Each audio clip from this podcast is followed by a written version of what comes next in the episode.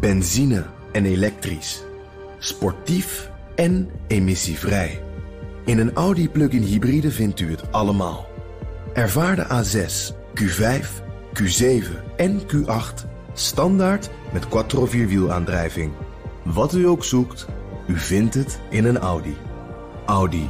Voorsprong door techniek.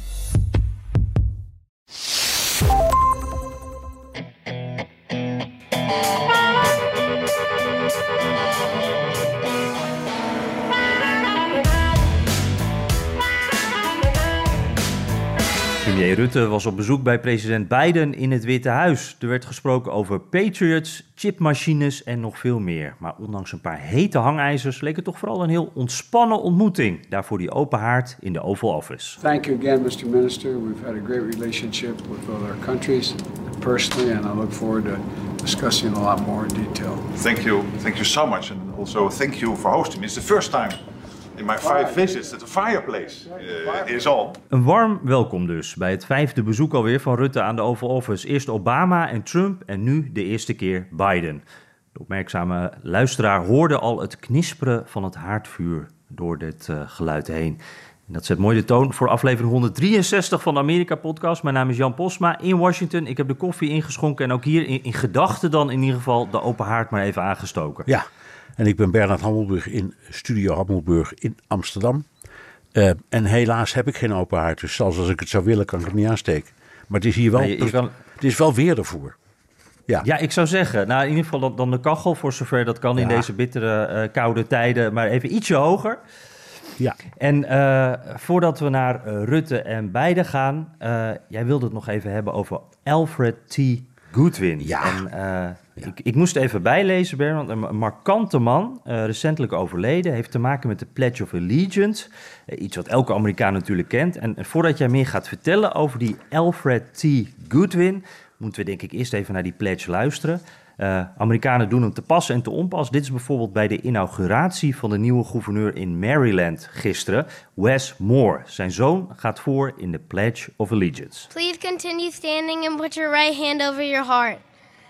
I pledge allegiance to the flag of the United States of America and to the republic for which it stands, one nation, under God, indivisible, with liberty and justice for all.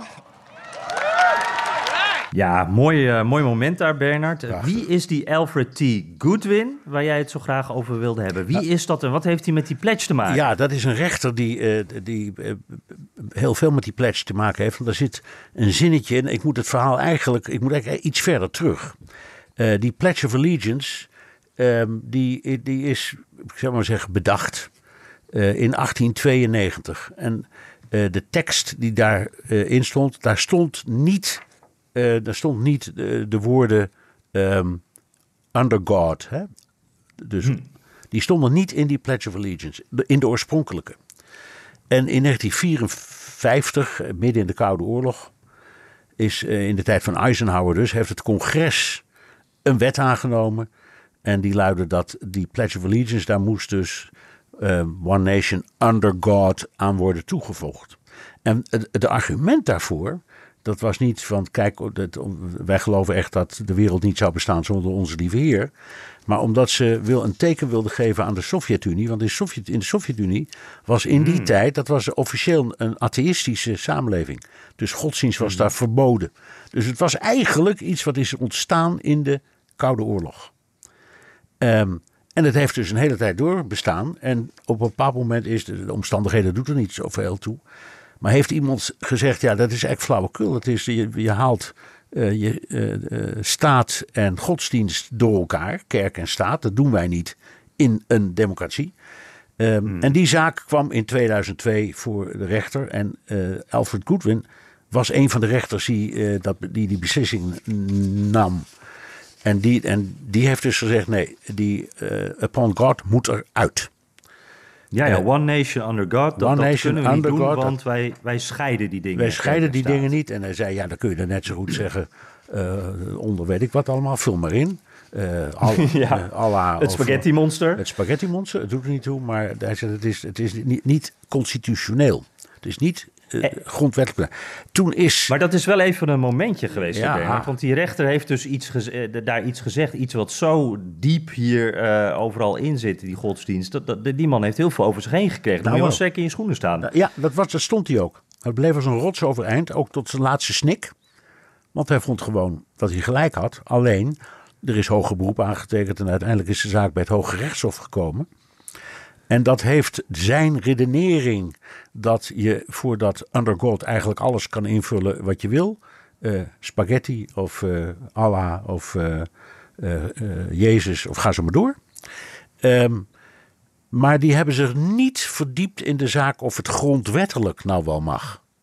Dus dat, daar hebben ze, dat, daar zijn ze omheen gegaan. Maar in elk geval, zij zeiden, ja, wij verwerpen het vonnis. Maar dus op grond van zijn argumentatie, niet op grond van de vraag of het volgens de grondwet wel of niet kan. Dus daar is nog nooit een uitspraak over gedaan, tot aan de Ah, huidige dag. Ze, ze hebben het een beetje op een formaliteitje. Er, eigenlijk Ja. hebben ze het zo besloten. Juist. Weet je, ook, ze wilden ook hun vingers er niet aan Dus branden. precies, precies. Ja, nou ja, en, en eh, we hebben natuurlijk, eh, we wonen in Amerika met een opgroeiend jongetje, hè, David, die af en toe jouw stoel eh, eens mag innemen als jij weg bent. Ja, Ehm, en die is dus voor de duidelijkheid, inmiddels geen jongetje meer. Hè? Nee, nee, nee, nee, maar dat was, toen was het een jongetje en hij ging dus naar de Ja. lagere school, de middelbare school. En, en die heeft nooit aan die Pledge of Allegiance willen meedoen.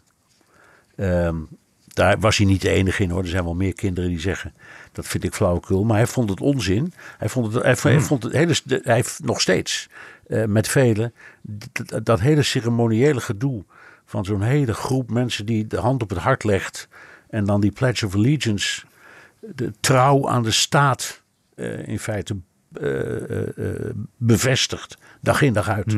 Of voor een sportwedstrijd of voor een inauguratie. Wat jij nu net, het voorbeeld dat jij liet horen.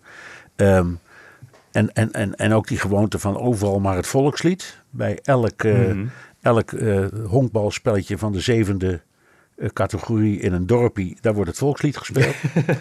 ja, precies. Ja. En, eh, eh, dus hij riep altijd, ik doe er niet aan mee. En, en dat is destijds natuurlijk, bij ons als gezin was het echt een heel eh, discussiepunt. En toen, eh, vandaar dat ik ook nog precies weet hoe dat zat met, met het begin van die Pledge of Allegiance in 1892. Het is in ieder geval, het is een interessant verhaal, echt Americana, vind ik. En eh, nou ja, jammer dat die man is overleden, maar hij was wel heel oud. Ja, precies. En, en een heel mooi verhaal. Dus ik ben nog wel even benieuwd, Bernard. Want je vertelt dus dat David, die, die was toen denk ik, gok ik, een beetje middelbare schoolleeftijd. Ja, nou, eh, die, ja hij, was, hij is daar gekomen toen was hij negen. En, eh, en ja, en daarna is hij naar de middelbare school gegaan. Het was allemaal één schoolsysteem waar wij woonden. Ah ja. Dat stroomde dan Maar dat door. is dus een, eh, een Nederlands-Amerikaans jongetje dat naar school gaat en die daar dus eigenlijk geen zin in heeft. En jij zegt dan, bij ons thuis was het ook al wat discussie. Dan ben ik wel benieuwd, wat was de discussie? Nee? Stond- nou- het wel goed van David? Of, of Ja, eh, ja, dacht je natuurlijk. van, nou, je moet toch meedoen? Nee, nee, nee, nee, nee. We hebben hem daar natuurlijk in gesteund. En bovendien, het is niet een rel geworden of zo hoor. Het is niet zo dat eh, het, het schoolbestuur opbelt en woedend roept dat, dat ze, dat ze een geval. ja, we ze geen zin hebben in een beginnend communistje of zo. Eh, nee, dat gebeurt helemaal niet. Eh, het, is, eh, het, het is geen plicht, maar het is een gewoonte. En hij verzette zich tegen de gewoonte. Maar ik zeg, ja, over gesproken. Er kwamen natuurlijk ook vriendjes op bezoek. En iedereen had er een mening over. En de meesten Ja. die hadden inderdaad scrupules. Maar ja, die hadden ook iets van... Het is toch wel mooi dat zo'n heel volk... met zoveel spanningen en zoveel rassen... en zoveel, nou ja, eh, etnische verschillen... ehm, het mooi vindt om te zeggen... als we in een groepje gaan... dan laten we even weten dat we allemaal Amerikanen zijn... in dat ene land. Want dat is natuurlijk ook een beetje de bedoeling. Dus er zit ook best een mooie kant aan hoor. Dat, dat moet je maar goed, het is, eh, het, het is eh, dit, dit- ja, ik, ik kijk nog altijd op als ik het zie. Jij ook? Ja, dat kan ik me goed voorstellen. Ja. nee, dat heb ik ook wel. En wat ik ook altijd zo gek vind, want jij zegt ook al net bij een sportwedstrijd ook. En dan gaat iedereen ook richting de vlag staan, hè? hand op het hart en richting de vlag staan. En dat, dat is ook altijd een beetje, denk ik van, hé, wat gebeurt er nou? Oh ja, ze gaan weer. Ja. En dan eh, wij als Nederlanders, eh, ja, wij doen niet elke keer het Wilhelmus of eh, zo'n pledge. Dus voor ons blijft het toch iets geks. Ja, ja. Ja, en als je bijvoorbeeld Nou. kijkt naar herdenkingen, hè, laten we zeggen, bij ons is 4 mei, dat is toch echt een hele belangrijke herdenking.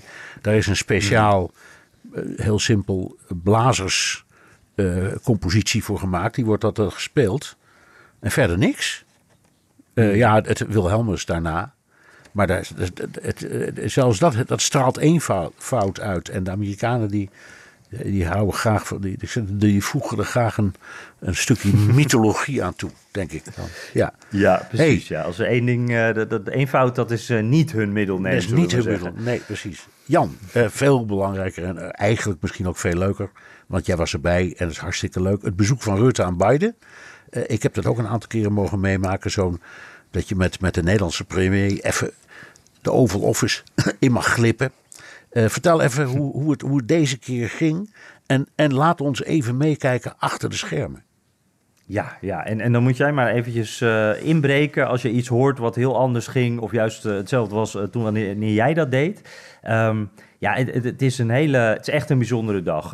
Voor, voor, iedereen aanwezig. Je, hebt er, je, je, voelt wel een beetje die spanning, ook bij de journalisten. Want dit gebeurt natuurlijk, als je geluk hebt, gebeurt dit uh, één keer per jaar of één keer in de twee jaar. Dus dit zijn bijzondere momenten. En ja, die dag die begint dan al vroeg in dit geval. Want we moesten om zeven uur s ochtends al een, een coronatest doen. En dat is toch wel toch ja, apart, want uh, daar zijn we niet meer zo mee bezig, hè? Nee, nee. en dat is waar. Ja, dat is echt een nieuwe, hè? Die hadden we niet.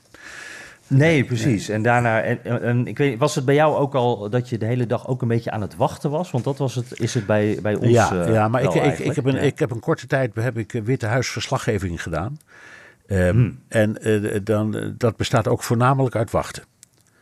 ja, ja er, is elke dag een brief, ja, er is elke dag een briefing van de woordvoerder van de president. Er zijn ook vaak andere briefings die daar worden gehouden.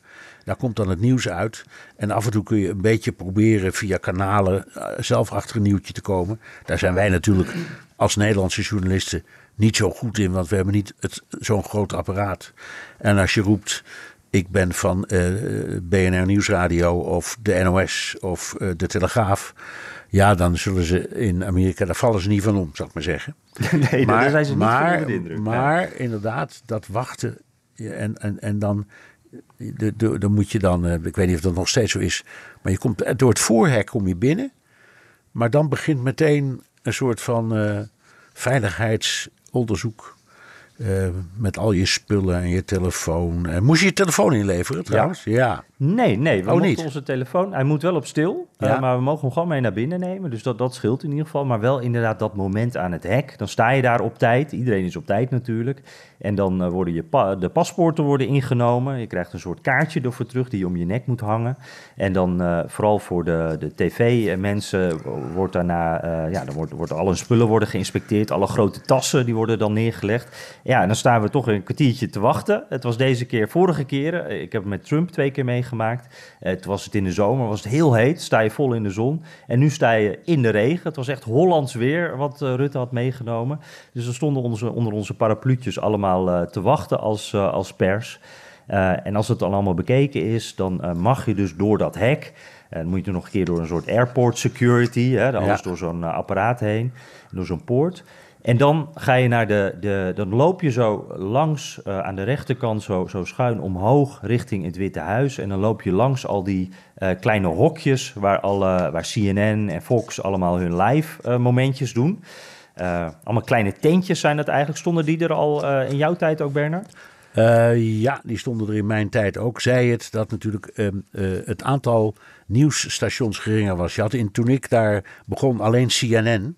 Maar de, oh ja. de networks, ABC, CBS, NBC, gaan we zo. Fox Network, dus niet Fox News, bestond ook nog niet, maar het Fox Network wel. En nog anderen, die stonden daar ook. Dus dat verschilde niet zo heel veel. Hm. Ja, nou, het zijn een beetje uh, koude tentjes. Ik nou, heb wel uh, medelijden met die mensen. En klein Want die allemaal. staan daar veel. Ja, ja. ja, precies, precies. Ja, en dan loop je zo langs de, eigenlijk de ingang van de West Wing. Uh, de plek waar, waar Rutte dan uiteindelijk ook aankomt. En dan ga je links zo de, de James S. Brady Press Room in. Ja. En ja, dat is de zaal. Hier wordt het dan echt. Hè, want deze zaal die kennen we natuurlijk allemaal. dat is waar die persconferenties worden gehouden. Ja. van de, de woordvoerder, van de president zelf. Uh, heel klein ruimtetje is dat. Hè? Ik, ik, ik, toen ik daar voor het eerst kwam, dacht ik: hoe kun je, krijg je 300 journalisten in een bezemkast? Nou, nou, ja. nou zo dus. Ja, ja, ja, ja, leuk is anders. Nee, het is echt, het is ongelooflijk. En dan, ja, dan staan er rijtjes stoelen. Uh, en, en dan vooraan zitten uh, de New York Times en CNN en Fox News en, en, en dat soort. En dan, dan krijg je zo de, de, in, de, in, de, in de middenrij daar zit misschien uh, de, de Philadelphia Enquirer. En de buitenlanders die zitten helemaal achteraan als ze erin mogen. Ook, Ja. ook, ook als je er een tijdje vast bent, wat ik dus heb gedaan. Je komt niet veel verder dan de achterste rij hoor. Nee, dat kan ik me voorstellen. En- het is wel heel wat dat je daar binnenkomt. En het stellen eh, van een vraag, nou ja, dat is, dat is helemaal. ehm, dat is helemaal, eh, ja, eh, dat lukt dan soms.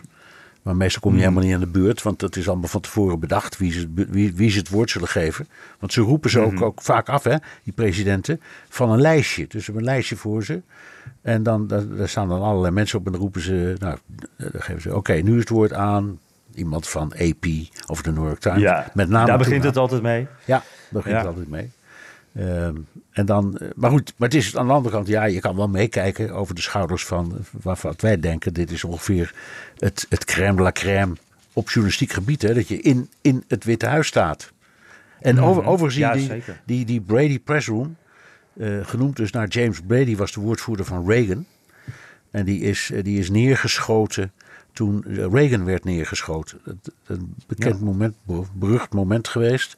En Reagan die was Hier eigenlijk... om de hoek. Ja, ja in, een, in een Hilton hotel vlakbij. En, en daar is eh, eh, Reagan redelijk goed weggekomen. Die was ook wel, had ook, was ook geraakt. Maar die Brady die had, was heel ernstig gewond. De kogel door zijn hoofd. En dat is allemaal uiteindelijk eh, goed gekomen. eh, goed gekomen, is nooit meer goed gekomen. Maar hij heeft nog een hele tijd geleefd. En is een, is een beweging begonnen eh, om eh, de omvang van het, wapen, van het eh, wapenarsenaal in Nederland of in Amerika naar beneden te krijgen. En dat was heel succesvol. Er is ook een Brady Bill, een wet naar hem genoemd. Maar goed, die, zit, die zit dan in, de, in die perszaal genoemd naar James Brady. Maar vroeger was het een zwembad, hè, dat weet je. Ja, precies. Je ziet de tegeltjes nog aan de Ja. onderkant zitten, inderdaad. En, en het, het voelt dus ook wel een beetje, eh, beetje verlopen allemaal. Het, is allemaal. het wordt duidelijk heel intensief gebruikt.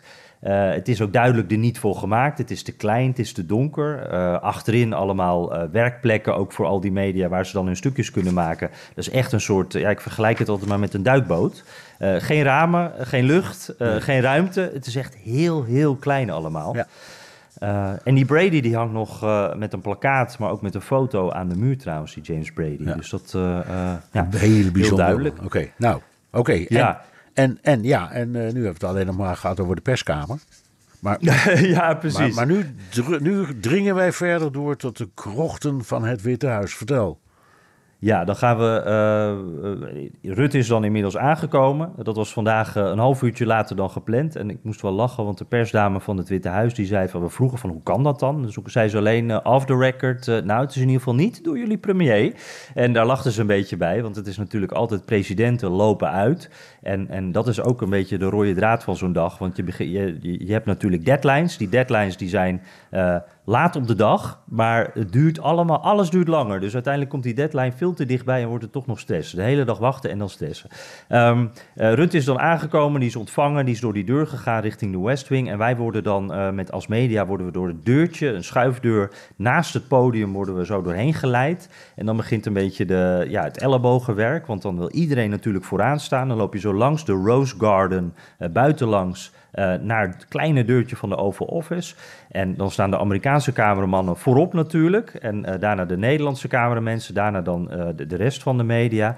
En dan moet je allemaal door dat kleine deurtje. Eh, die Oval Office is, hebben we het al vaker over gehad, hè, veel kleiner dan op televisie.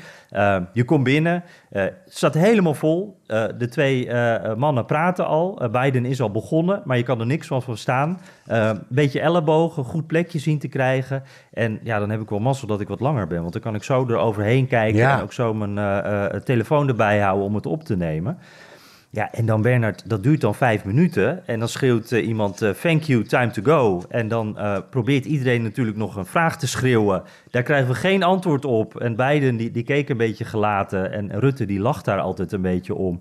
En ja, dan is het ineens weer voorbij. Ja. Was dat bij jou ook zo, al dat geschreeuw na afloop? Of, en krijg je nog wel eens antwoord dan? Exact Ja? hetzelfde. En er waren een paar dingen die me opvielen. Dat geschreeuw. Want vooral die Amerikaanse collega's, kom op zeg, die hebben ook wel andere momenten om even iets naar de president te schrijven. Maar dit Hmm. soort momenten vinden zij dus ook mooie gelegenheden. En ze hopen altijd een quote te vangen over een of ander belangrijk ding. En de vragen die ze stellen gaan vrijwel nooit over de bezoeker of over het onderwerp dat daarvoor ligt. Dus vragen, gaan- ah, iedereen die nu iets aan Biden kan vragen, die stelt vragen over, eh, de, over GarageGate. Hè, die, die, Ja, die- precies. die- over, ja, en helemaal, wat kan ze die meneer Rutte schelen? Of hoe hij over Nederland denkt. Dus dat krijg je dan ook. Eh, dus het, het, het, het, het- is- een kakofonie. En, en de kunst is, het is mij, geloof, het is mij twee keer gelukt om een vraag te stellen, Jan, in al die jaren. Ja, En bij- bij welke presidenten was dat? eh, bij Reagan en bij Clinton. Ja. Ehm, en ehm, eh, nou ja, ik zeg, da- dan ben je dan zo trots als een pauw. En achteraf denk je, ik ben helemaal gek joh. Wat is daar nou zo bijzonder aan? ik mocht Ik, vraag er, stellen, is stonden allemaal, er stonden allemaal schreeuwende uitslovers, waarvan ik er één ben. Om een vraag te stellen. En eigenlijk is die vraag nou zo belangrijk, of is die vraag zo relevant. En we krijgen er toch geen antwoord op. Hmm. Eh, tenzij, er gebeurt heel af en toe wel eens. eh, Biden heeft die neiging nog wel eens. Hè? Ehm, om dan even, als hij al onderweg is naar buiten, in de, in of, of in de perskamer, of als, als, als iedereen al wordt weggeduwd uit eh, de Oval Office, om dan plotseling Hmm. één vraag toch nog even te pakken. Ja, als het eigenlijk al niet meer hoefde. Nee, dat zijn nee. voorlichter denk ik echt denkt van... oh nee, we zijn klaar, het is gelukt. En dan doet hij het toch ja, nog. Ja, ja maar dit, het, zijn, het zijn leuke momenten en je, je moet altijd. Ik, ik zie, ik, ik- bij wijze van spreken, ik, het is net alsof, alsof ik mezelf zie als ik zo bezig ben.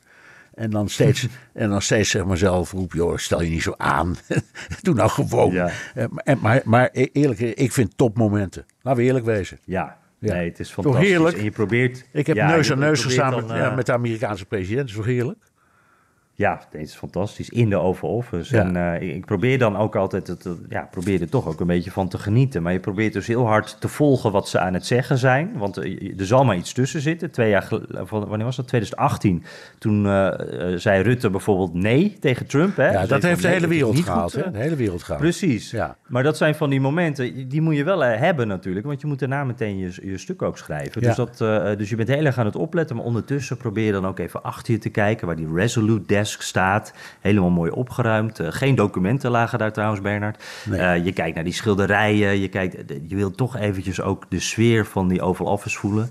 En eh, nou, ik moet zeggen, dat, eh, eh, eh, je gaat toch altijd naar buiten met het gevoel van... poeh, dit hebben we toch maar weer even mooi meegemaakt. Ja, en, en, eh, en, en ik zeg, je, ik, ik, ik, ik kijk dan naar mezelf en zeg, stel je niet zo aan. Maar het, het gevoel dat ik iets heel bijzonders heb meegemaakt, gaat toch niet weg.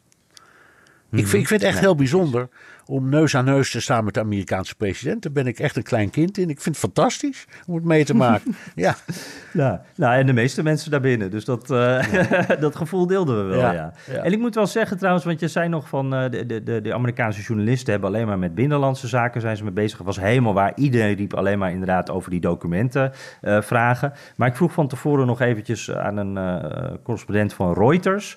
Eh, en, en ik heb er nog met een andere eh, collega gepraat daar. En die zeiden wel allebei, die ASML-chips, dat houden wij ook wel in de gaten. Dat vond ik wel opvallend. Want ik dacht ook van tevoren van, nou, eh, ik zei ook zo tegen ze, joh, de premier van Nederland, dit is voor jullie een hele rustige dag, denk je. Zo, nou, nee, dit uh, toch wel spannend. Wij hopen toch ook wel dat uh, Biden daar iets over gaat zeggen en dat daar iets uitkomt. Ja, en we, we, we, ja, daar gaan we nog wel even over hebben. Dat is echt een heel belangrijk onderwerp. Hè? Dat, is, dat heeft niks ja. met, met de, de ambiance te maken, maar dat gaat echt over de inhoud. Uh, wat mij opviel was uh, ja, de bijna jolige stemming die er heerste tussen die twee mannen. He, ja. Een grap van, van Biden over het WK voetbal, uh, waarin Amerika verloor van Nederland. Laat me even horen. And you're welcome despite despite the World Cup match. Yeah, sorry. And in spite of that, uh, you know, you're one of our strongest allies and personal friends, and been a great, great personal ally as well. Jan, zag jij nou verschillen tussen uh, uh, Biden en, en zijn optreden in zo'n situatie en Trump? Ja, en ook in het geheel wel, moet ik zeggen hoor. Het, uh, um, wat mij heel erg opviel met Trump ja, dit is heel logisch, maar dan draait ook alles om Trump. En iedereen kijkt naar Trump. En, en er is ook de spanning rond Trump. Want je weet nooit wat hij gaat zeggen, of hij iets geks gaat doen, of hij uit zijn slof, ga, slof gaat schieten, of een grapje maakt, of wat dan ook. Dus daar is iedereen heel erg mee bezig. En nu merkte je echt meer ontspanning. Uh, ook bij Rutte, die er dus uh, bijvoorbeeld in 2018, maar in 2019 ook echt wel bovenop zat. Heel duidelijk, uh, heel ja, nadrukkelijk luisterde naar wat Trump zei. En, en dat dus ook vertelde wanneer dat volgens hem niet klopte. dus echt heel strak erbovenop. en nu was er dus dat grapje. maar we hebben ook bijvoorbeeld, je hebt hem ook gezien, denk ik, die foto die in alle kranten stond op de voorpagina's van Rutte achter Bidens bureau. Dat ja. hij even met de telefoon speelde. Geweldige foto, hè? Ja. Ja, dat is echt. Uh, ik denk dat Rutte dus dat gevoel ook eventjes ook had. van het kleine jongetje van ja, ja. Dat, mag ik dan toch wel weer meemaken. Ja, tuurlijk. Ja, ja precies. Uh, en, en zelfs na de vijfde keer. En ik denk ook trouwens wel, uh, dat dacht ik later nog. Dit is denk ik ook wel een beetje Rutte, de historicus. We weten dat hij erg geïnteresseerd is in Amerikaanse politiek. En dan die Resolute Desk, hè, waar Kennedy nog achter heeft gezeten. Wat zo'n mooie geschiedenis, zo'n lange geschiedenis heeft. Ja, dan wil je daar even zitten. Dus dat kon ik me ook wel weer voorstellen. Maar goed, het, het, het ging voor mijn gevoel ook wel meer over de inhoud deze keer. Want we waren erg met vorm toen we steeds bezig met Trump. Het werd echt meer een beetje een showtje. En, en Rutte die zei dat ook na afloop. Van, ja, met Trump was het, of dat zei die, heeft hij eerder al eens gezegd dat het met Trump wel eens een beetje ongemakkelijk was. En nu zei hij wel duidelijk van ja, dit gaat makkelijk. Uh, we zijn allebei transatlantische denkers. We zitten op één lijn. En hij vertelde ook bijvoorbeeld dat hij bijna wekelijks met Biden belt. Vond ik wel opvallend dat er zoveel contact is tussen die twee. Ik ook. En, ik, en, en ik wist het niet. Ik hoor het van jou en ik, ik wist het niet gewoon. Dus uh, ook dat is, ja, ja, zo leer je weer wat. Het geeft ook wel een beetje aan hoe de wereld in elkaar steekt. En het is ook maar goed ook, denk ik. Uh, omdat Nederland, uh, nou ja, sinds de brexit natuurlijk een, ook binnen, binnen Europa een ietsje belangrijke rol is gaan spelen. En ook als bondgenoot van de Verenigde Staten. Dus ik kan me dat ook best voorstellen. En er is, mag je zeggen, echt genoeg om af en toe even over te praten. Um, mm. Ja, dus ik, ja, dat vond ik echt heel apart. Hey, en Bernard, dat, dat persoonlijke, hè, die persoonlijke relatie, het lijkt er dus op, ik moet zeggen, Rutte en Trump konden het ook wel uh, goed met elkaar vinden. Die hadden ook een modus uh, gevonden. Maar uh, beide en Rutte komt dus heel ontspannen en vriendschappelijk over. Dat, dat gaat vrij makkelijk, blijkbaar. Wat denk je, is dat nou, is dat ook echt belangrijk? Heeft Nederland daar wat aan? En, en, en heb jij andere voorbeelden misschien van premiers die het wat lastiger hadden, of, of juist ook zo'n goede band nee, met de president? Ik denk dat je er wel degelijk iets aan hebt. Um, om, laten we zeggen, tot um, ietsje dieper door te dringen tot de persoon die de president is. Uh, ik geef twee voorbeelden. Eentje was een hele moeilijke. Uh, in de periode van uh, het begin van de jaren tachtig had je de raketcrisis. En, hm. en, en toen hadden ze het in Amerika over de Dutch disease. En dat was een soort, we waren een soort van, ja, pacifistische idioten die niet begrepen wat er op het spel stond. Daar kwam het op neer. en daar schreven ook de kranten uh, commentaren over, ook de serieuze kranten. En toen heeft de koningin, in dit geval toen was dat Beatrix, een toespraak gehouden voor het congres en die heeft echt geholpen. Dus de premiers die daarna kwamen, Lubbers en ga zo maar door, die daarna uh, met uh, Reagan converseerden, die hadden het makkelijker gekregen door die ingreep. Dus dat was achteraf politiek voortreffelijk gedaan. Prachtige schaakpartij vond ik dat. En dan heb je dingen die spontaan ontstaan. Dat is een ander voorbeeld. En dat was Clinton met Tony Blair en Wim Kok. Die met z'n drieën uh, met die, uh, dat, die hele theorie van de, derde, de derde weg, de derde weg kwamen. En, en uh, Kok had ook, die had echt heel goed, volgens mij echt een hele goede relatie met Clinton. En het waren ook mensen die elkaar ja, in, in, in maatschappelijk opzicht, misschien ook als persoonlijkheid, dat kan ik niet precies beoordelen, maar ze lagen elkaar. En dat kon je merken.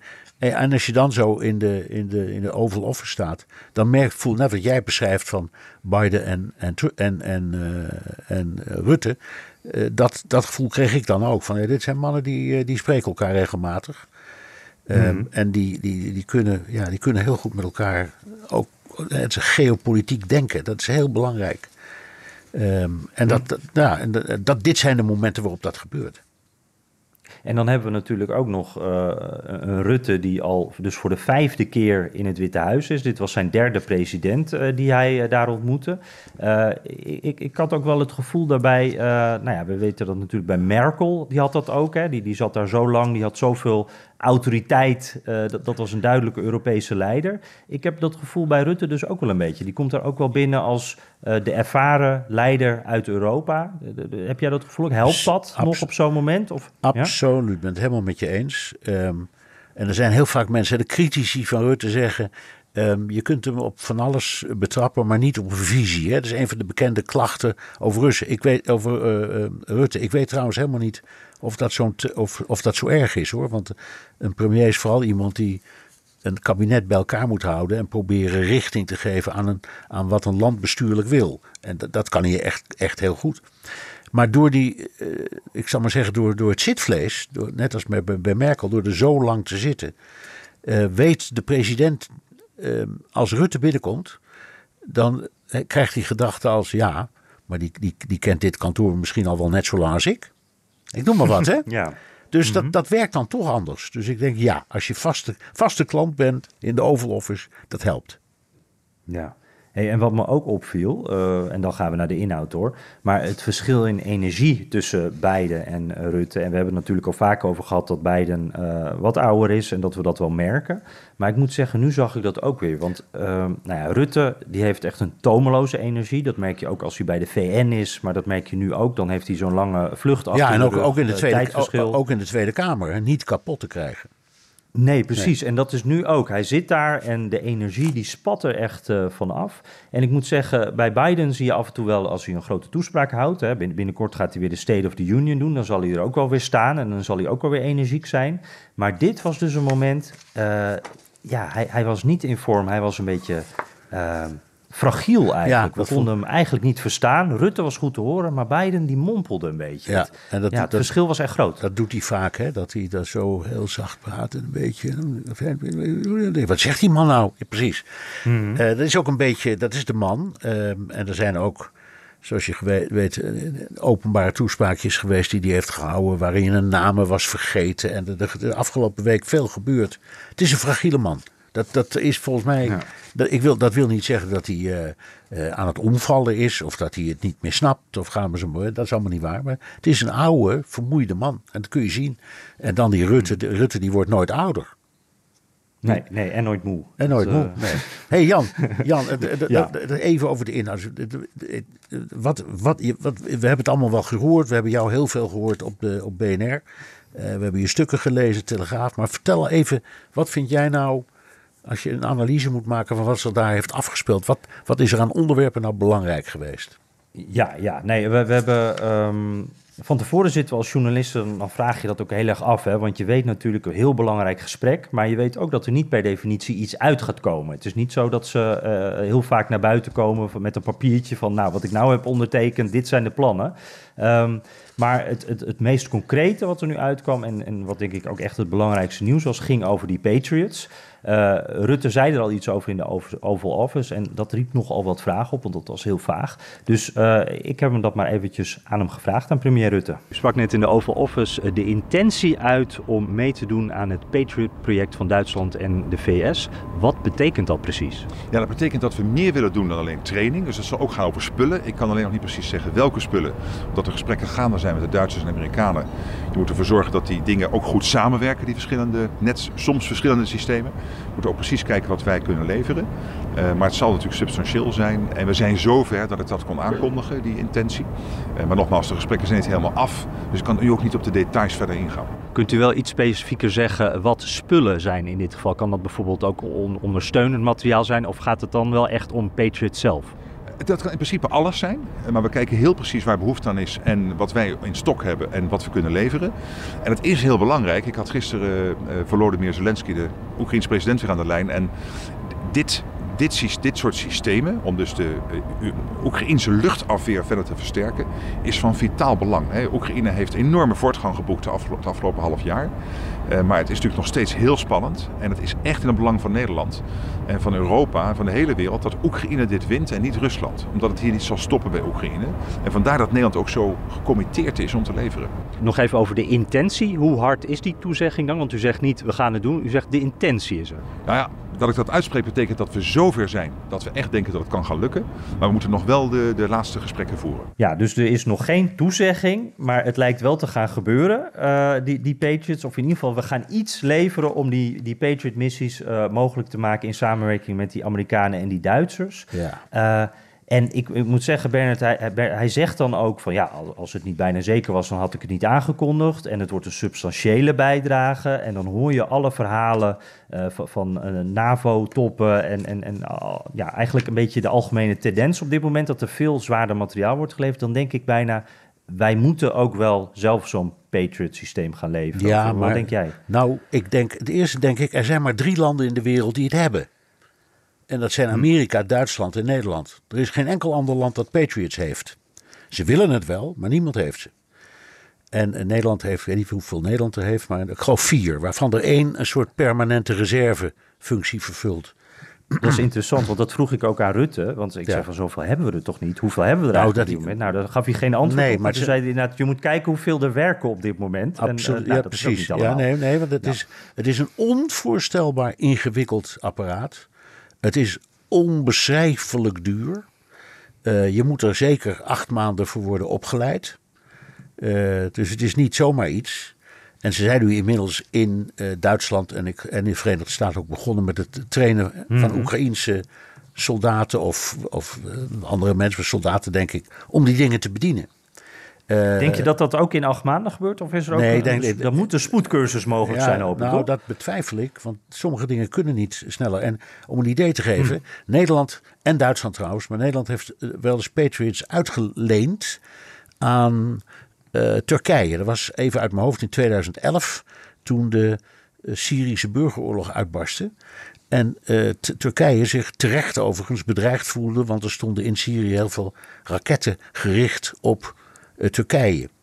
En toen heeft dus Turkije die dingen te leen gekregen van Nederland en Duitsland. Maar er gingen dus Nederlandse en Duitse uh, ingenieurs, bedieners, soldaten, bestuurders mee.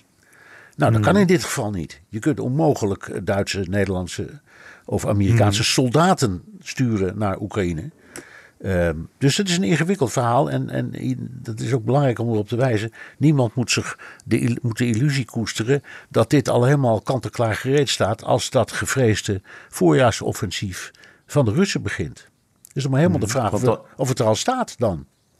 Want dan zijn die Oekraïners waarschijnlijk toch echt nog wel aan het trainen. En die apparatuur is ook allemaal nog niet klaar dan misschien. Nee, nou dat weet ik niet. Ik denk dat ze, daarom, daarom is Rutte vaag. Maar ik denk dat we eerst even moeten precies moeten nagaan uh, wat we kunnen missen uit dat arsenaal. Want ja, we hebben natuurlijk ook in artikel 96 van de grondwet staat dat we, waarom we een krijgsmacht hebben. En één deel is voor de verdediging van het koninkrijk.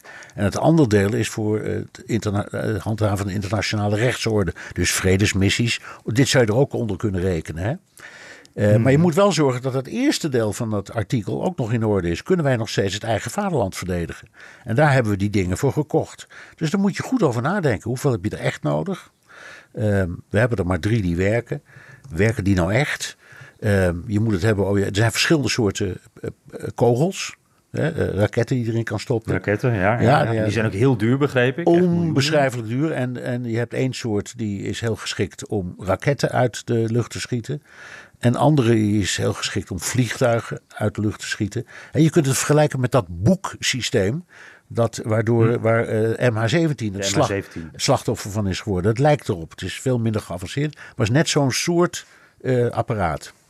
Dus ja, dit is een heel ding. Maar heel ik denk dat dit politiek uh, van nog veel groter belang is, omdat uh, Amerika en Nederland en Duitsland nu dus gezamenlijk zeggen: ja, we hebben heel lang getupt en gedubt. En, en Scholz is er trouwens nog steeds niet helemaal zeker van. Maar ja, we moeten toch echt overgaan tot het leveren van echte zware wapens. je weet, heb je ook een hele discussie over tanks. Uh, ja, nou, die gaan de Duitsers hoofdrol.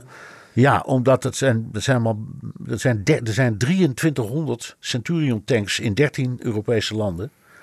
En kijk, dus al, als al die landen er 10 afstaan, dan, uh, dan komt Oekraïne gemakkelijk aan zo'n 100, 110 tanks die ze nodig hebben. Alleen de Duitsers moeten daar toestemming voor geven, want het is hun patent, het is door hun geleverd. Uh, En daar gaat volgens mij nu eh, de, de discussie over. En, en steeds minder over de vraag of Duitsland ze nu zelf moet leveren. Want die, hebben, die, die lopen achter met de productie. Enfin, er zit een heel verhaal achter. Twijfel, moeten we het wel doen? Nog een restje van de Oostpolitiek. Spelen allerlei emoties een rol.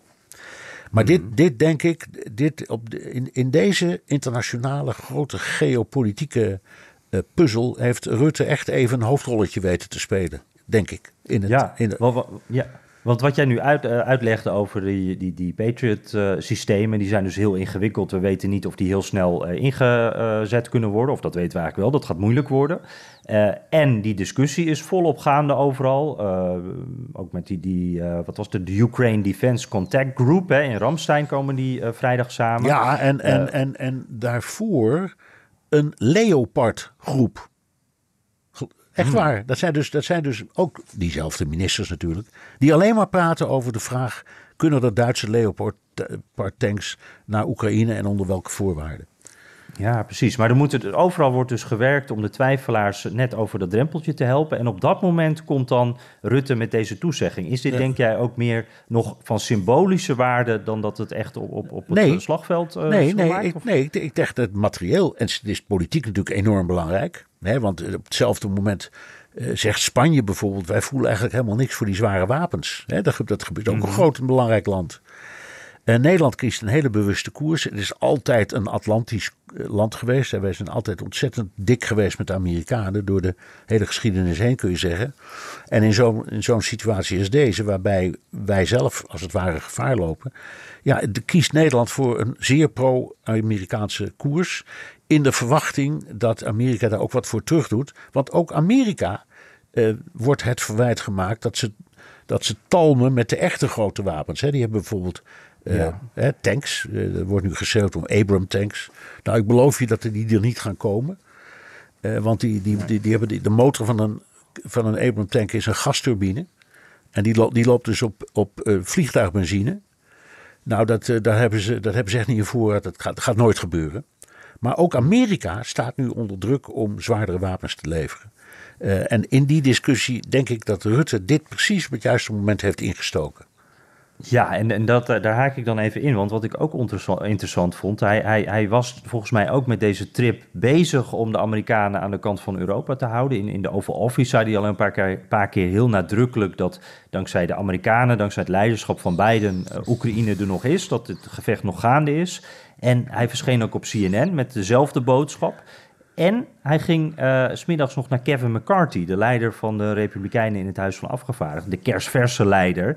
En de man ook die eerder heeft gezegd: Nou, al die miljarden naar Oekraïne, dat kan ook wel wat minder. Ja. Dan denk ik bij mezelf: dat bezoekje aan Kevin McCarthy, dat moet ook over Oekraïne zijn gegaan. Ja, dat denk ik ook. Um, ik denk ook trouwens, want zo is Rutte. Uh, dat hij zegt, uh, meneer McCarthy, u bent nu uh, speaker en de verwachting is dat u dat geruime tijd blijft.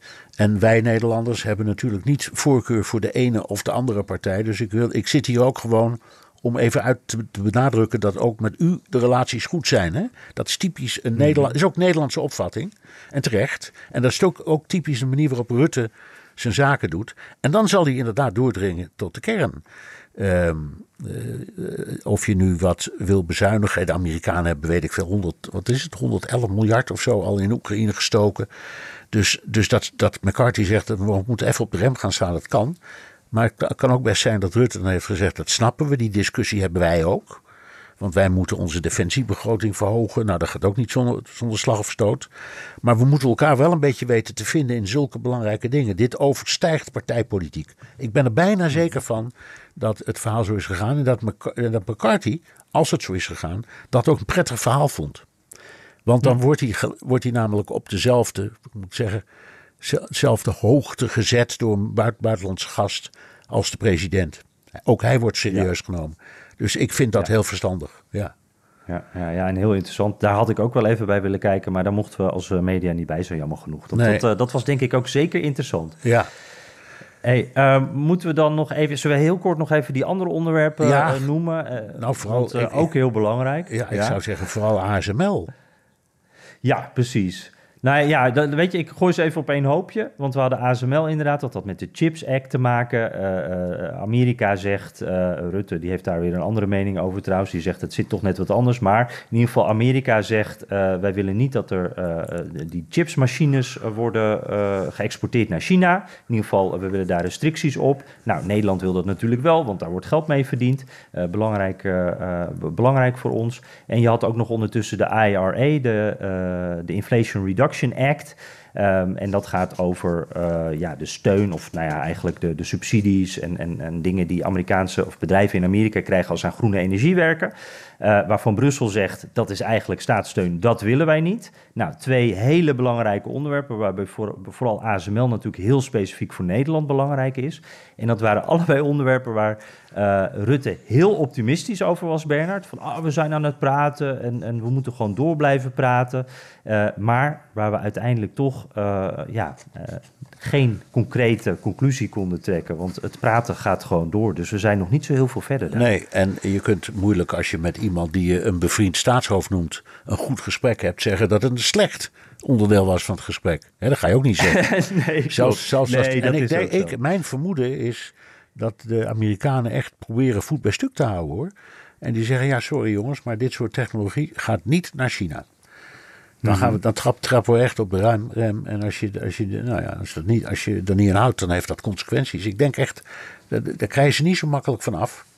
Ehm, eh, en ik denk dat uh, ja, als Rutte verstandig is, dan zal hij hebben gezegd, trouwens Hoekstra was er ook, hè, dat is ook niet onbelangrijk. Ja, klopt. Maar die zullen er ook op hebben gewezen dat er een, verschil is tussen alle theorieën die we op het ogenblik over um, China hebben en de werkelijkheid. En de werkelijkheid is dat die economieën, de Europese, de Chinese en de Amerikaanse, zo ontzettend in elkaar uh, met elkaar zijn verbonden.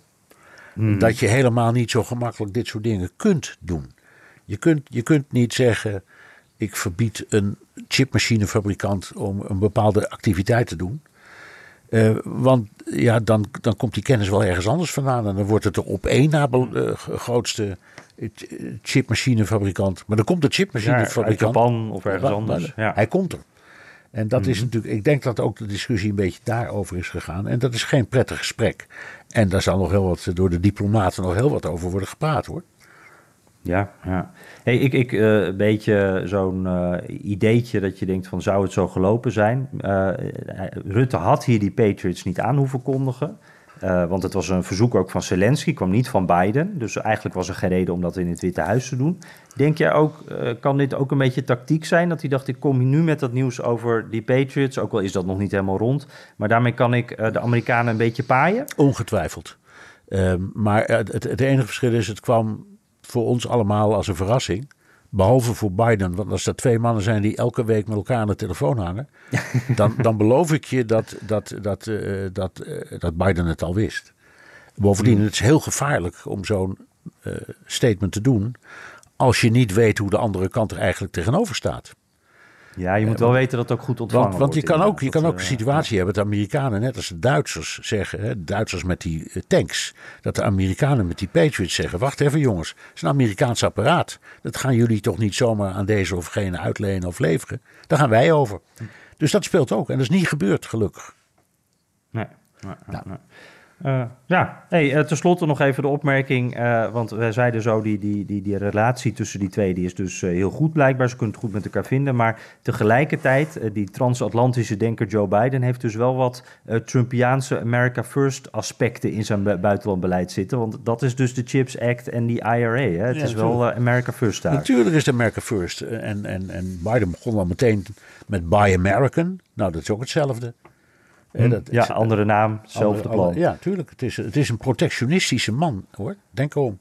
Het is echt een. Uh, dit, dit, dit is een protect. Het gaat over protectionisme, deze discussie. En dat is een groot onderwerp. En ik denk dat de, de, de panelen wat dat betreft echt verschuiven. Uh, hm. Door allerlei omstandigheden, door die oorlog, door de houding van China, allerlei dingen die veranderen. En ik denk dat dat eh, protectionisme, ja, dat heeft een nieuw leven. We dachten dat we eraf waren, maar dat is helemaal niet waar. Hm. Nee. Ja. We hebben het toch weer straks over handelsoorlogen als we niet uh, oppassen. Zo is het. Jan. Uh, ja. Uh, ja. Benzine en elektrisch. Sportief en emissievrij. In een Audi plug-in hybride vindt u het allemaal. Ervaar de A6, Q5, Q7 en Q8 standaard met quattro vierwielaandrijving. Wat u ook zoekt, u vindt het in een Audi. Audi. Voorsprong door techniek. Ja, we gaan, we gaan zo verder. Uh, maar eerst even tijd voor een mededeling. Jan, zullen we dan uh, naar de luisteraars vragen? We, we zijn, we, zijn, Ja, we, zijn- zeker. we, we zijn al 50 minuten aan het praten, weet je dat trouwens? Dus, eh, Gaat snel, hè? Gaat Ja. snel, ja. ja. Ehm, ja, die zijn eh, welkom via de mail hè, of via de podcast eh, WhatsApp. Ik noem een nummer nog even voor een keertje: 0628135020. Eh, en mocht je een voiceberichtje willen doen, hou hem dan graag even kort binnen 30 seconden. Vinden wij makkelijk. Maar we gaan nu even eerst naar een gewone vraag van Wim Zomer. Die hadden we nog van vorige week liggen. Dus hier ga je, Wim. Je komt er toch in. Had een heel kort vraagje. We noemden hem net al. Hoe lang gaat Kevin McCarthy het volhouden als voorzitter van het huis? Ja, Ehm, ja, die man ik- gaat het moeilijk krijgen. hè? Die, Ik- die is ja, echt, eh, natuurlijk, omdat hij is in feite. Het is, eh, ehm, er zijn zoveel beperkingen heeft hij moeten aanvaarden van eh, de dwarsliggers in zijn eigen fractie. Dat hij heel kwetsbaar is. Ehm, ik, ik betwijfel of hij zijn termijn uitzit. Als ik, Hm. moest, als ik moest schokken, dat mag je nooit doen op zulke dingen. Maar als ik het moest, dan zou ik zeggen: ehm, ik geef hem een jaar. eh, of misschien iets langer. Eh, maar ergens in de nieuwe verkiezingsstrijd legt hij het loodje. Ja, dat, nee, dat, dat zou heel goed kunnen. Ik, ik eh, moet ook meteen dan denken aan eh, de Freedom Caucus. Hè, die mensen die zo met hem onderhandeld hebben en ervoor gezorgd hebben dat er dus eh, zo vaak gestemd moest worden. eh, zo vernederend vaak voor hem, totdat hij het uiteindelijk wordt. Ze hebben allemaal dingen uitonderhandeld. En een van die dingen was, als ook maar één van ons niet tevreden is over jou, Kevin McCarthy, dan gaan we een stemming doen en dan kunnen we je afzetten. Ja. En ik denk, ja, als er maar één nodig is. Ja, maar Dan- wacht even. Wacht even, even, even. Dat was altijd zo totdat Nancy Pelosi speaker werd. Die heeft dat veranderd naar vijf. Maar voor die tijd was het altijd één. Dus dat is op zichzelf niet, niet iets nieuws. En het is ook niet noodzakelijkwijs een teken dat hij. Hij moet meer beter oppassen, maar dat is niet het grootste gevaar. Het grootste gevaar is dat er gewoon clashes komen over hele eh, ma- maatschappelijke, hele belangrijke onderwerpen. Er komt een botsing tussen het Trumpisme en het liberalisme. Dat kan bijna niet anders. Hmm, maar denk je ook niet dat er gevaar schuilt vanuit dat Trumpisme juist? En, en vanuit. Jazeker, eh, jazeker. Ik, die- ik, ik, ik, waarvan- weet, ik weet niet wie gaat winnen. Maar, die, maar die strijd die komt, die, je voelt het al, die is echt gaande. Ja, zeker. Dat eh, is alleen al aan de manier waarop hij werd eh, aangesteld. Dus, eh, nou, ik denk ook niet dat hij het... Nou, wacht, laat ik het dan anders zeggen. Ik denk wel dat hij het gewoon vol gaat houden, maar met hangen en wurgen. Want hij heeft denk ik juist met de manier waarop hij gekozen is... heeft hij al laten zien dat Kevin McCarthy er alles aan doet... om deze positie te krijgen en te houden. Dus eh, eh, ja, de vraag is ten koste van wat. We gaan Ja. zien wat er gebeurt. Eh, nog een museumtip van de maand, zegt Wim. Het Illinois Holocaust Museum in Skokie, ten noorden van Chicago. Zeer de moeite waard. Ja, dat is een, dat Jij is kent een- het? Ja, nee, ik ben daar nooit geweest, omdat het, toen was het er nog niet, maar wel eens in Skokie. En dat is Hmm. een, een, een stad met een heel groot aantal Joodse inwoners.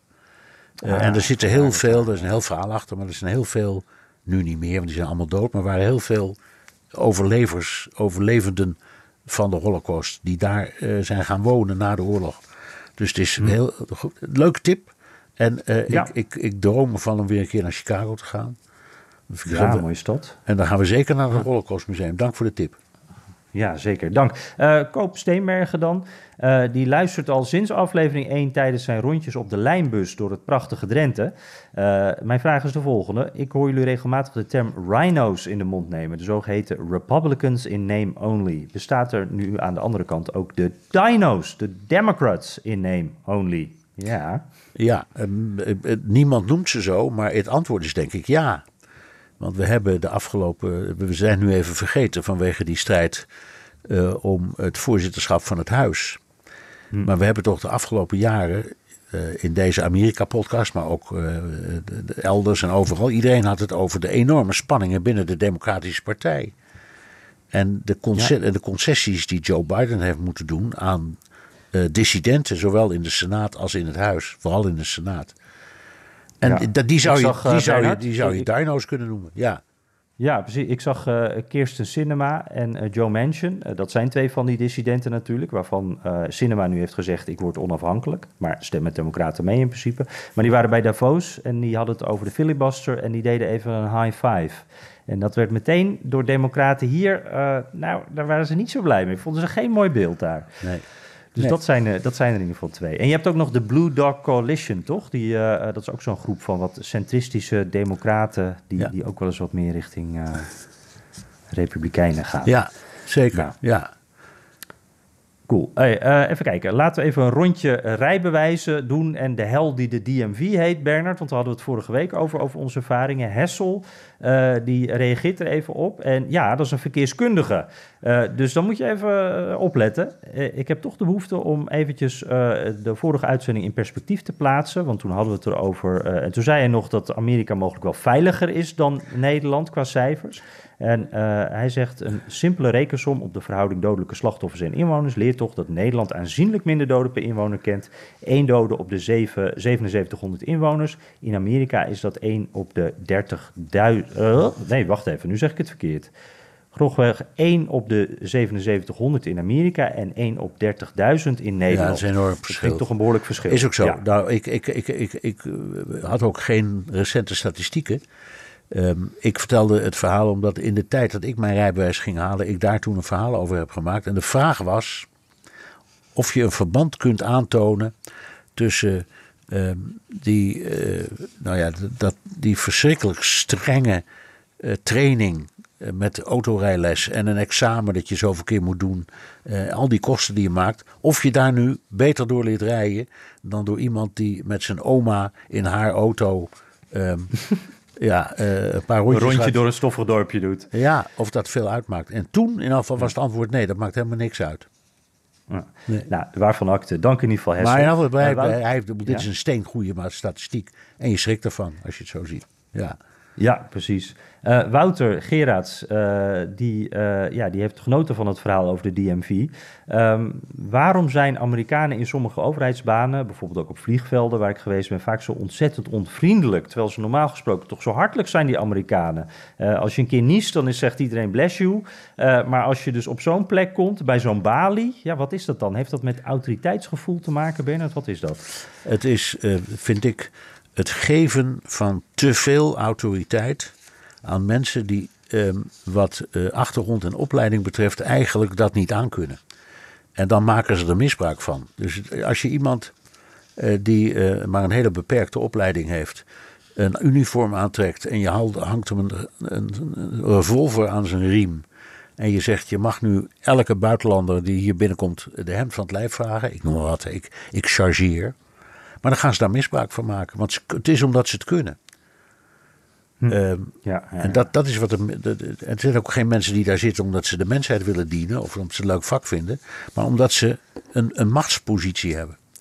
En dat is een heel gevaarlijk ding. Ik, ik, er is een hele boeken geschreven over uh, kenmerken van fascisme. En dit is er één van. dat je macht verleent aan mensen die dat niet aankunnen. Oeh, dit gaat nu wel heel ver bij de, de balie van de DMV. Het, het, zijn ook volgens mij soms, want het zijn ook niet de leukste banen. En volgens mij doen die Amerikaanse uh, werkgevers, of hier is dat de overheid er dan, ook, ook niet zoveel aan om dat nou ook een leuke baan te maken. Bij die DMV, bij ons in ieder geval, geen, geen daglicht. Nee. Uh, het is echt geen, geen energie, geen lucht, niks. denk je ook, ja, daar word je ook een beetje chagrijnig van, volgens mij. Ja, ja. Doen we in Nederland toch beter, volgens mij. Zeker, ja. Hey, uh, ook over de rijbewijzen en de DMV. Sipke Halbersma uit Miami, die heeft al eens eerder de beker uh, gewonnen. Hè? Die zegt, uh, ik heb twee jaar geleden mijn rijbewijs gehad in Florida. Dat ging er nog precies zo aan toe als beschreven in de vorige podcast. Het motorrijbewijs was wel ietsje moeilijker. Twee middagen oefenen op een parkeerplaats en dan een klein examen. En hij zegt, ja, de tijd staat al 50 jaar stil bij de DMV. Ja. Daar kan ik me wel in vinden. Ja, ik, ook, overigens, ik, ik, ik, moet nog steeds, ik heb nog steeds, uh, hij heeft die beker gewonnen, maar dat was Roderick. Maar dat was met die fantastische foto op, uh, op het balkon uh, in Miami. Daar stond die beker, weet je nog wel, met dat prachtige uitzicht. Leuk voor je ja, te horen. Ja, ik alleen maar jaloers op worden. Ja, ja. ja. Hey, dan hebben we Roderick Mees nog, die noem ik nog even snel. Die heeft uh, namelijk uh, ooit eens een keer uh, in 85 zijn rijbewijs hier gehaald in Amerika met zijn de Ford Mustang van zijn vriend. Wat ook meteen al goed klinkt. Dan moest hij door een klein stadje rijden, slaperig stadje. En ja, het ging helemaal niet goed als ik het zo zie. Hij moest, maar hij moest twee keer stoppen voor een groen stoplicht, uh, sorteren op de linkerweghelft, zette twee keer de ruitenwisser aan in plaats van de richtingaanwijzer. Dus had helemaal geen goed gevoel. Met terugkomst sprak de instructrice de verlossende woorden: You'll be alright. En zo had hij voor 9 dollar zijn rijbewijs. Ja, het is precies zoals ik het meemaak. Ja, ja, ja. ja, ja. Hey, uh, pakken we Victor Boersma nog eventjes mee.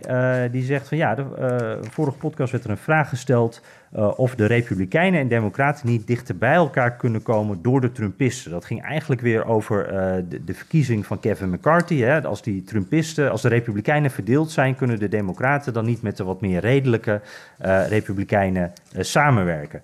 En toen zei jij, Bernard, zo werkt het gewoon niet. Dat is bij de Speaker van het Huis ook niet gebeurd, dus bij, bij Kevin McCarthy. En nu vraagt Victor zich af: is dat niet wat kort door de bocht? Ik vind het vreemd dat de Democraten niet voor de Speaker hebben gestemd. Nu moest Kevin McCarthy instemmen met extreme eisen van een paar Trumpisten. Was het niet logisch geweest dat de Democraten dat zouden voorkomen door mee te stemmen? Ja, maar ja, wat minder redelijker te maken. Precies, maar dat is, dat is, dat is um, een, een, een liberaal-democratische redenering. Dat is wat wij zouden doen, waarschijnlijk. Uh, en wij leven in een coalitieland, dus wij doen eigenlijk niet anders, hè? dat eigen land, eh, partijen die niet met elkaar eens zijn, toch voor elkaar stemmen, omdat we coalities moeten vormen. En in Amerika is dat niet het geval. Ik heb me er ook, ik heb terwijl het liep ook de vraag gesteld: zouden die Democraten niet, als, al is het maar als een soort pesterij, op een bepaald moment die zes stemmen kunnen toevoegen aan de Republikeinen, die McCarthy steeds maar tekort kwam? Maar ik, hmm. ik, begrijp het wel. Het is nou eenmaal zoals het is. En het is een. Uh, het is een, een, ja, het is net als met, uh, moet ik zeggen, met beroepsvoetbal. Het is een vorm van oorlog. Hmm. Ja, en dat maakt die McCarthy er ook van. Hè? Want die heeft ook gezegd, ik blokkeer alles wat Biden doet. Ik ga niet meewerken. Nee, ja, dan, nee, nee, dat, is, dat, is de, dat is de manier waarop het wordt gespeeld. En andersom ook hoor, die zeggen dat niet, maar ze doen het wel. Dus die, die partijen die gaan elkaar niet even redden op een moeilijk moment. Dat doen ze niet. Wat, dat doen ze wel als er een gezamenlijk belang is. Bijvoorbeeld de begroting, die moet worden goedgekeurd. Nou, dan worden ze het altijd eens. Het kan een tijdje duren, maar het lukt altijd. Uh, hulp aan Oekraïne.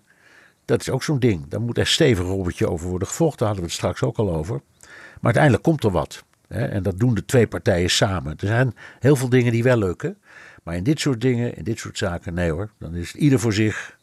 En, en sla zo hard als je God kan. voor ons allen. God voor ons allen. Ja, precies. Ja, zijn, we, zijn, we terug, zijn we terug bij de Pledge of the Union, toch? Ja, precies, precies. Hey, uh, Ron, Niels en Elvira en nog een paar anderen, we pakken jullie volgende week mee. Uh, wij gaan uh, afsluiten, Bernard. Oké, okay, terugluisteren kan via de BNR-site, Apple Podcast of Spotify. Heb je vragen, opmerkingen, kritiek of complimenten, dan kan het ook met een tweet naar Jan Postma USA of BNR De Wereld of heel ouderwets met een mailtje naar dewereld.bnr.nl. En je kunt ook je vraag inspreken of intikken op de Amerika Podcast WhatsApp 06 28 13 5020. Ja, en uh, zoals altijd, zet ook uh, behalve je naam ook even je adres erbij. Want dan maak je kans op die beroemde, beruchte Amerika-podcast Koffiebeker. Daar zijn er niet veel van. hey, volgende week weer Bernard. Uh, ik weet niet of ik dan weer de open haard aansteek. Want een hoop gedoe natuurlijk. Maar in ieder geval kachel hoog. En wij gaan weer lekker koffie drinken en bijpraten. Oké, okay. tot volgende week Jan. Yo, doeg.